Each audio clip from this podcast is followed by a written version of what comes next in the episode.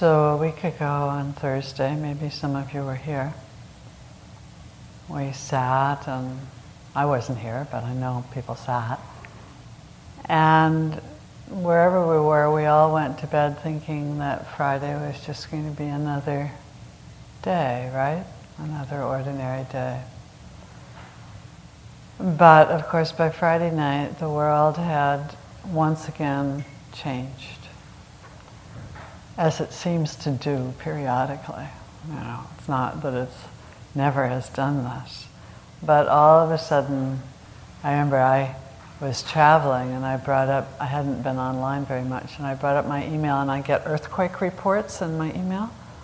And it was just like report after report after report for Honshu, Japan. You know, six, six, five, you know, until finally the big one. And it was pretty amazing. And, um, and of course the reports came in and, you know, thousands of people dead. We still don't know how many. And Japan is still shaking. I'm still getting earthquake reports in my email. And, you know, we knew that the reactors were probably damaged, although at that point we didn't know how badly. And, you know, you just sort of sit back and ah, it's so stunning and surprising, and um, I find it, you know, often quite overwhelming just to look at the pictures and try to take it in. So when I was a child, you know, I often asked that question that children ask. And I would say, What happens when you die? What happens when you die?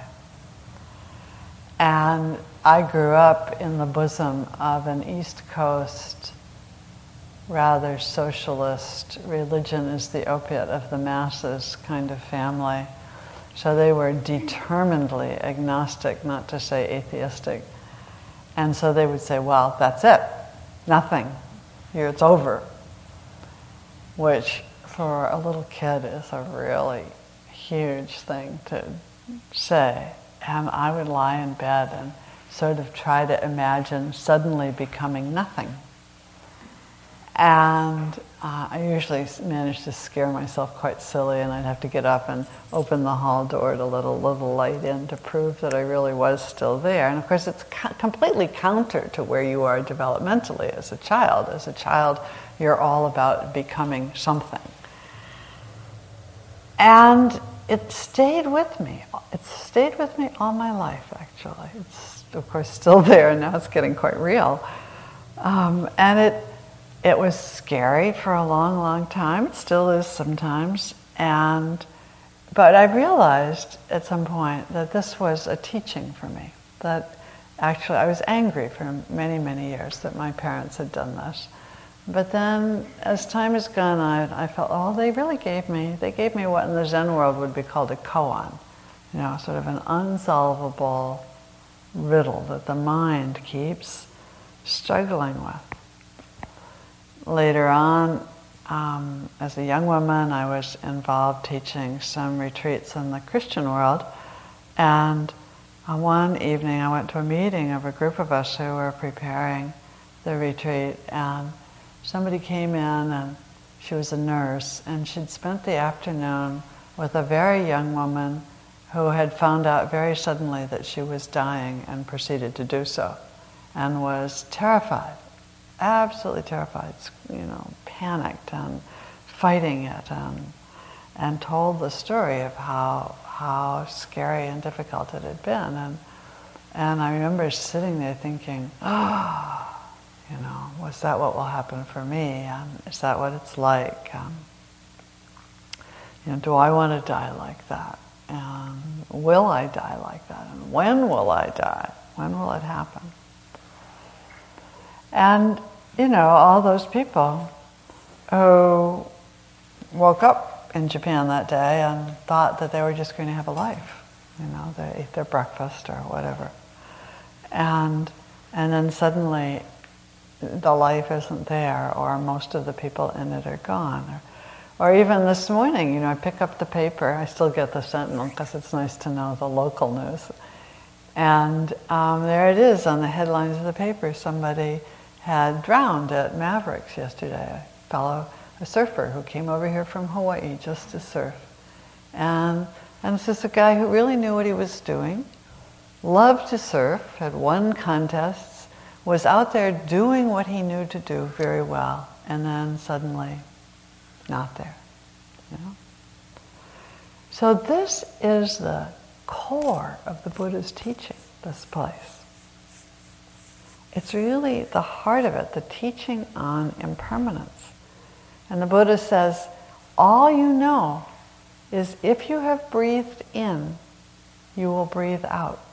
The reverse is not true, right? If you have breathed out, maybe you will breathe in. But if you have breathed in, at the very least, you will breathe out. And, and he says, if you begin to understand how incredibly impermanent everything is, this is a core insight. This is worth a lot when you really begin to see it. So even though it's hard to see, sometimes it takes our breath away. Every time that we're willing to sit with that place of impermanence in whatever form it comes, it's actually really helpful in terms of waking up. When we don't understand it, when we can't let go into it, that creates enormous suffering. And we all know that place where we try to hold on to something to keep it exactly the way it's been. Please don't let it change. But does it stay the same? No, it never does. It changes and it, and it shifts. And that holding on is what creates the suffering, creates an enormous amount of suffering in our lives. And often, also, when we don't understand about impermanence, that's the place where we can create a really strong sense of self. You know, this is me and I'm here for forever. You know, I, Mary Grace, am going to go on, you know, after I die and then I'm going to go someplace and I'm going to be there. And actually, if you carry it out too far, it begins to be a little scary. It's like, oh no, I don't want to be Mary Grace for that long. I don't think so. But you know, there's that sense that we try to create of holding on to something that will continue. Buddhist cosmology says, you know, that we're one of a world system. World systems arise and pass away. And it's really interesting because modern cosmology says the same thing. You know, they're, they're one of the figures that I just love. There, there are stars that are as big as our entire solar system. Imagine that are dying, you know, and so they've been here. They've been stars. Now they're they're called, they're called red giants, and some at some point they'll completely implode, and they'll be gone. They'll, then you go. I think if I have it right, you go from being a red giant to a white dwarf, or maybe even a black dwarf, where there's just nothing left but a little cinder, you know. So so we see that even even worlds, we know that this world, this sun, will, and, too many years, but maybe five billion, something like that, will also die. And so it's not just our own personal impermanence, it's everything. It's everything. And it's interesting because I, am fascinated. You know, here we have all this impermanence. We have tsunamis and hurricanes and earthquakes coming and going, people who suddenly die. And at the same time, we're absolutely fascinated by it, right? I mean, the minute there's some storm system, you know, there Anderson Cooper is one more time with his hood on and is bundled up and he's telling you how terrible it is here and wherever it is he is. And, and you know, I, I said something to my husband yesterday. I said, you know, does Anderson Cooper have a life? And Russell said to me, he said, Anderson Cooper is five different people. he's got several lives and he's in several places all at once. I don't know, maybe.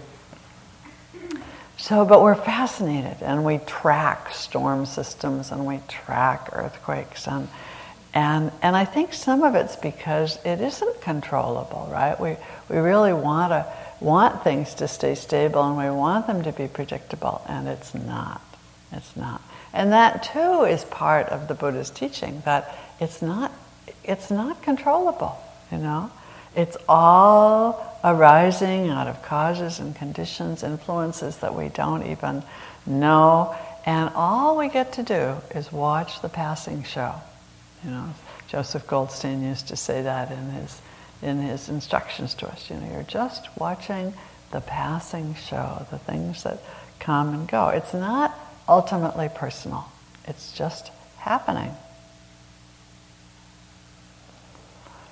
So, a very good friend, faced with her own death, a number of years ago now, almost hmm, 15 years, I guess.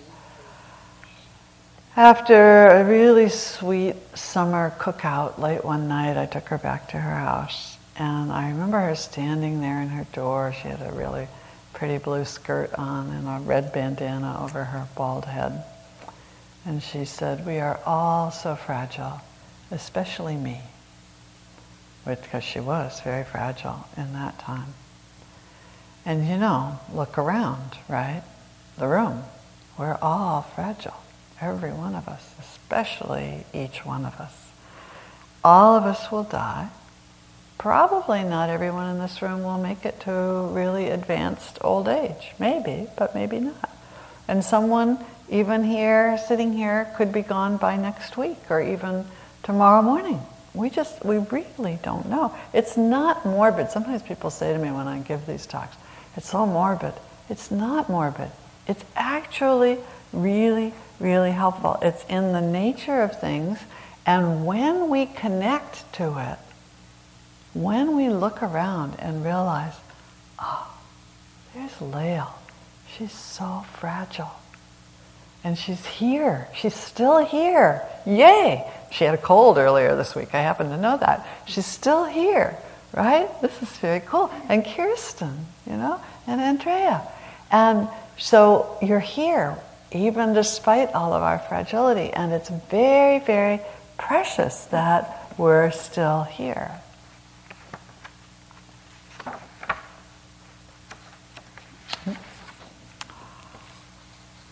In the classic teachings, it's considered to be very rare to get a human incarnation. Probably many of you know that image, you know. They say it's like they used to say it was an oxbow. I think of it as a life preserver floating around on all of the oceans of the world. Somewhere on all of those oceans, we have a lot of oceans. And somewhere in all of those oceans, there's a blind sea turtle. And so your chance of getting a human incarnation is about as good as that blind sea turtle coming up right in the middle of the life preserver. So this does not sound like it happens very often. And actually, I used to think, oh, you know, that's just one of those images. But this is another place where really thinking about the enormity of the cosmos, you know, how rare it is for there to be a planet that has the ability to sustain life. So, and then for it to be the kind of life that evolves into trees and snakes and dogs and cats and people my gracious, very, very rare. Very, very rare. So that actually that image might even be fairly accurate. That, you know, to be a sentient being with consciousness is extraordinarily precious. And it's an invitation to not waste a minute. Don't waste a minute. And we waste so many minutes, right? I mean, I'll bet I wasn't the only person who spaced out here and there tonight as we sat here on our cushion. And we came here specifically to be present. But the mind drifts off, and then you have to bring it back. And it's such a strong and important training to learn how to be here. The monks have this fabulous practice that I like to talk about as often as I can. It's called the five recollections. So the five recollections are these I am of the, of the nature to age, I have not gone beyond aging. I am of the nature to sicken, I have not gone beyond sickness. I am of the nature to die. I have not gone beyond dying. Everything that is mine, beloved and pleasing, will become otherwise. All of my stuff, all of my people. All I have is my karma. All I have is the actions and the consequences of my actions. That's all that will remain after I go, are the reverberations of my actions for a while, you know. And so as I pondered the events of the week, of course, you know, and particularly as things have continued to unfold and all of the stuff with the reactors and what's going to happen and why did it happen and who's paying attention and are we hearing the truth or are we not hearing the truth and yeah, all of that. It's a lot. But and there's lots of opinions, right? You know, everything from we have to have nuclear power still, we still have to figure it out because this is how to get around global warming and all the other people, you know, who are saying no, no, no, it's not containable. We don't know how to work with that, and maybe we should do something else other than nuclear power. I actually remember some years ago, I don't know whether she's been talking about it recently, but Joanna Macy, who's a wonderful teacher in this lineage up in Berkeley, an older woman now, passionately involved in the world, passionately involved when the Chernobyl incident happened. And she had this whole thing that she called the Nuclear Guardianship Project. And the notion was, and this wasn't even about things, this wasn't about reactors, this was only about what to do with the leftover waste. And that we would find places to put it where people would come to practice and to be the guardians of this terribly potent, difficult energy. I don't think it ever got off the ground. But when I even think about it, or not to say talk about it, I can feel, you know, get little chills going up my spine. And what an amazing thing. And, and so you see that to work with that kind of energy would require that kind of attention. You know, imagine if people built nuclear reactors who felt that it was a practice to take care of them and it was a practice to protect all of the beings. But what happens often is that, that decisions and actions get made, they get made in a hurry, they get made kind of short sightedly, we're not really paying attention. You know, well, we don't think there'll ever be a tsunami big enough to go over that seawall. Mm, probably not true. Seems to be not true. It's not just them, though, is it? It's all of us.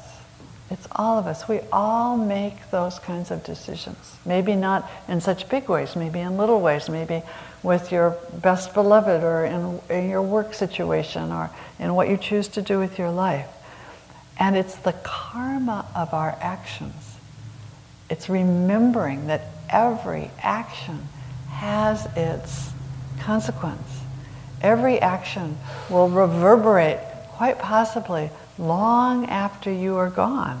You know, he, as I often say, here we are sitting 2,500 years after the Buddha, still talking about the Buddha. That's reverberation, right? That's amazing to think that, that we are doing that.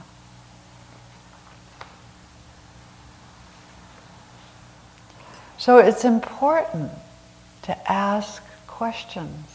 You know, is this a skillful action?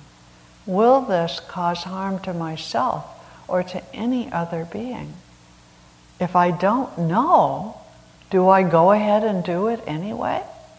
You know, how, how do we really take those things into consideration? So when, you know, when there are these big, literally earth-shaking events that create such a um, an impact on our hearts and minds. One of the good things is that they cause us to stop and to think. You know, there's always that side of it. Can we can we take this as a teaching? This is a, this is an amazing teaching The tsunami that happened a few years ago was a powerful teaching. Every time there's a teaching, there's something to be learned and to be paid attention to. And, and remembering, because it really brings it right up in front of us, how incredibly fragile we are is part of that teaching. And we forget that. We forget that it takes so little, it takes so little to bring a life to an end. So I really invite you to contemplate your own mortality, your own impermanence, as we look at the evidence of the, you know, the events of last week, as we see those pictures, to try not to turn away from them, but to take them in. Maybe don't overwhelm yourself. I found that I have to kind of look and then not look and look and then not look. But to take it in and to respond in that place of open heartedness and compassion, and then to see if in taking in that awareness of impermanence, then some increased wisdom will arise. So I thought I'd close with a poem that I've always loved. It's from Jane Kenyon, who died of leukemia some years ago now. It's called Otherwise. She says, I got out of bed on two strong legs. It might have been otherwise. I ate cereal, sweet milk, ripe, flawless peach. It might have been otherwise. I took the dog uphill to the birchwood. All morning I did the work that I love. At noon I lay down with my mate.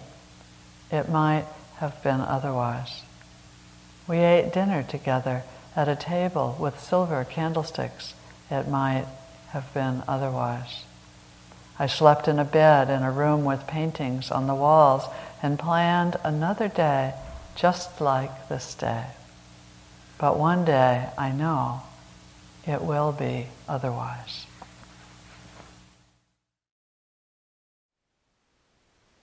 Thank you for listening.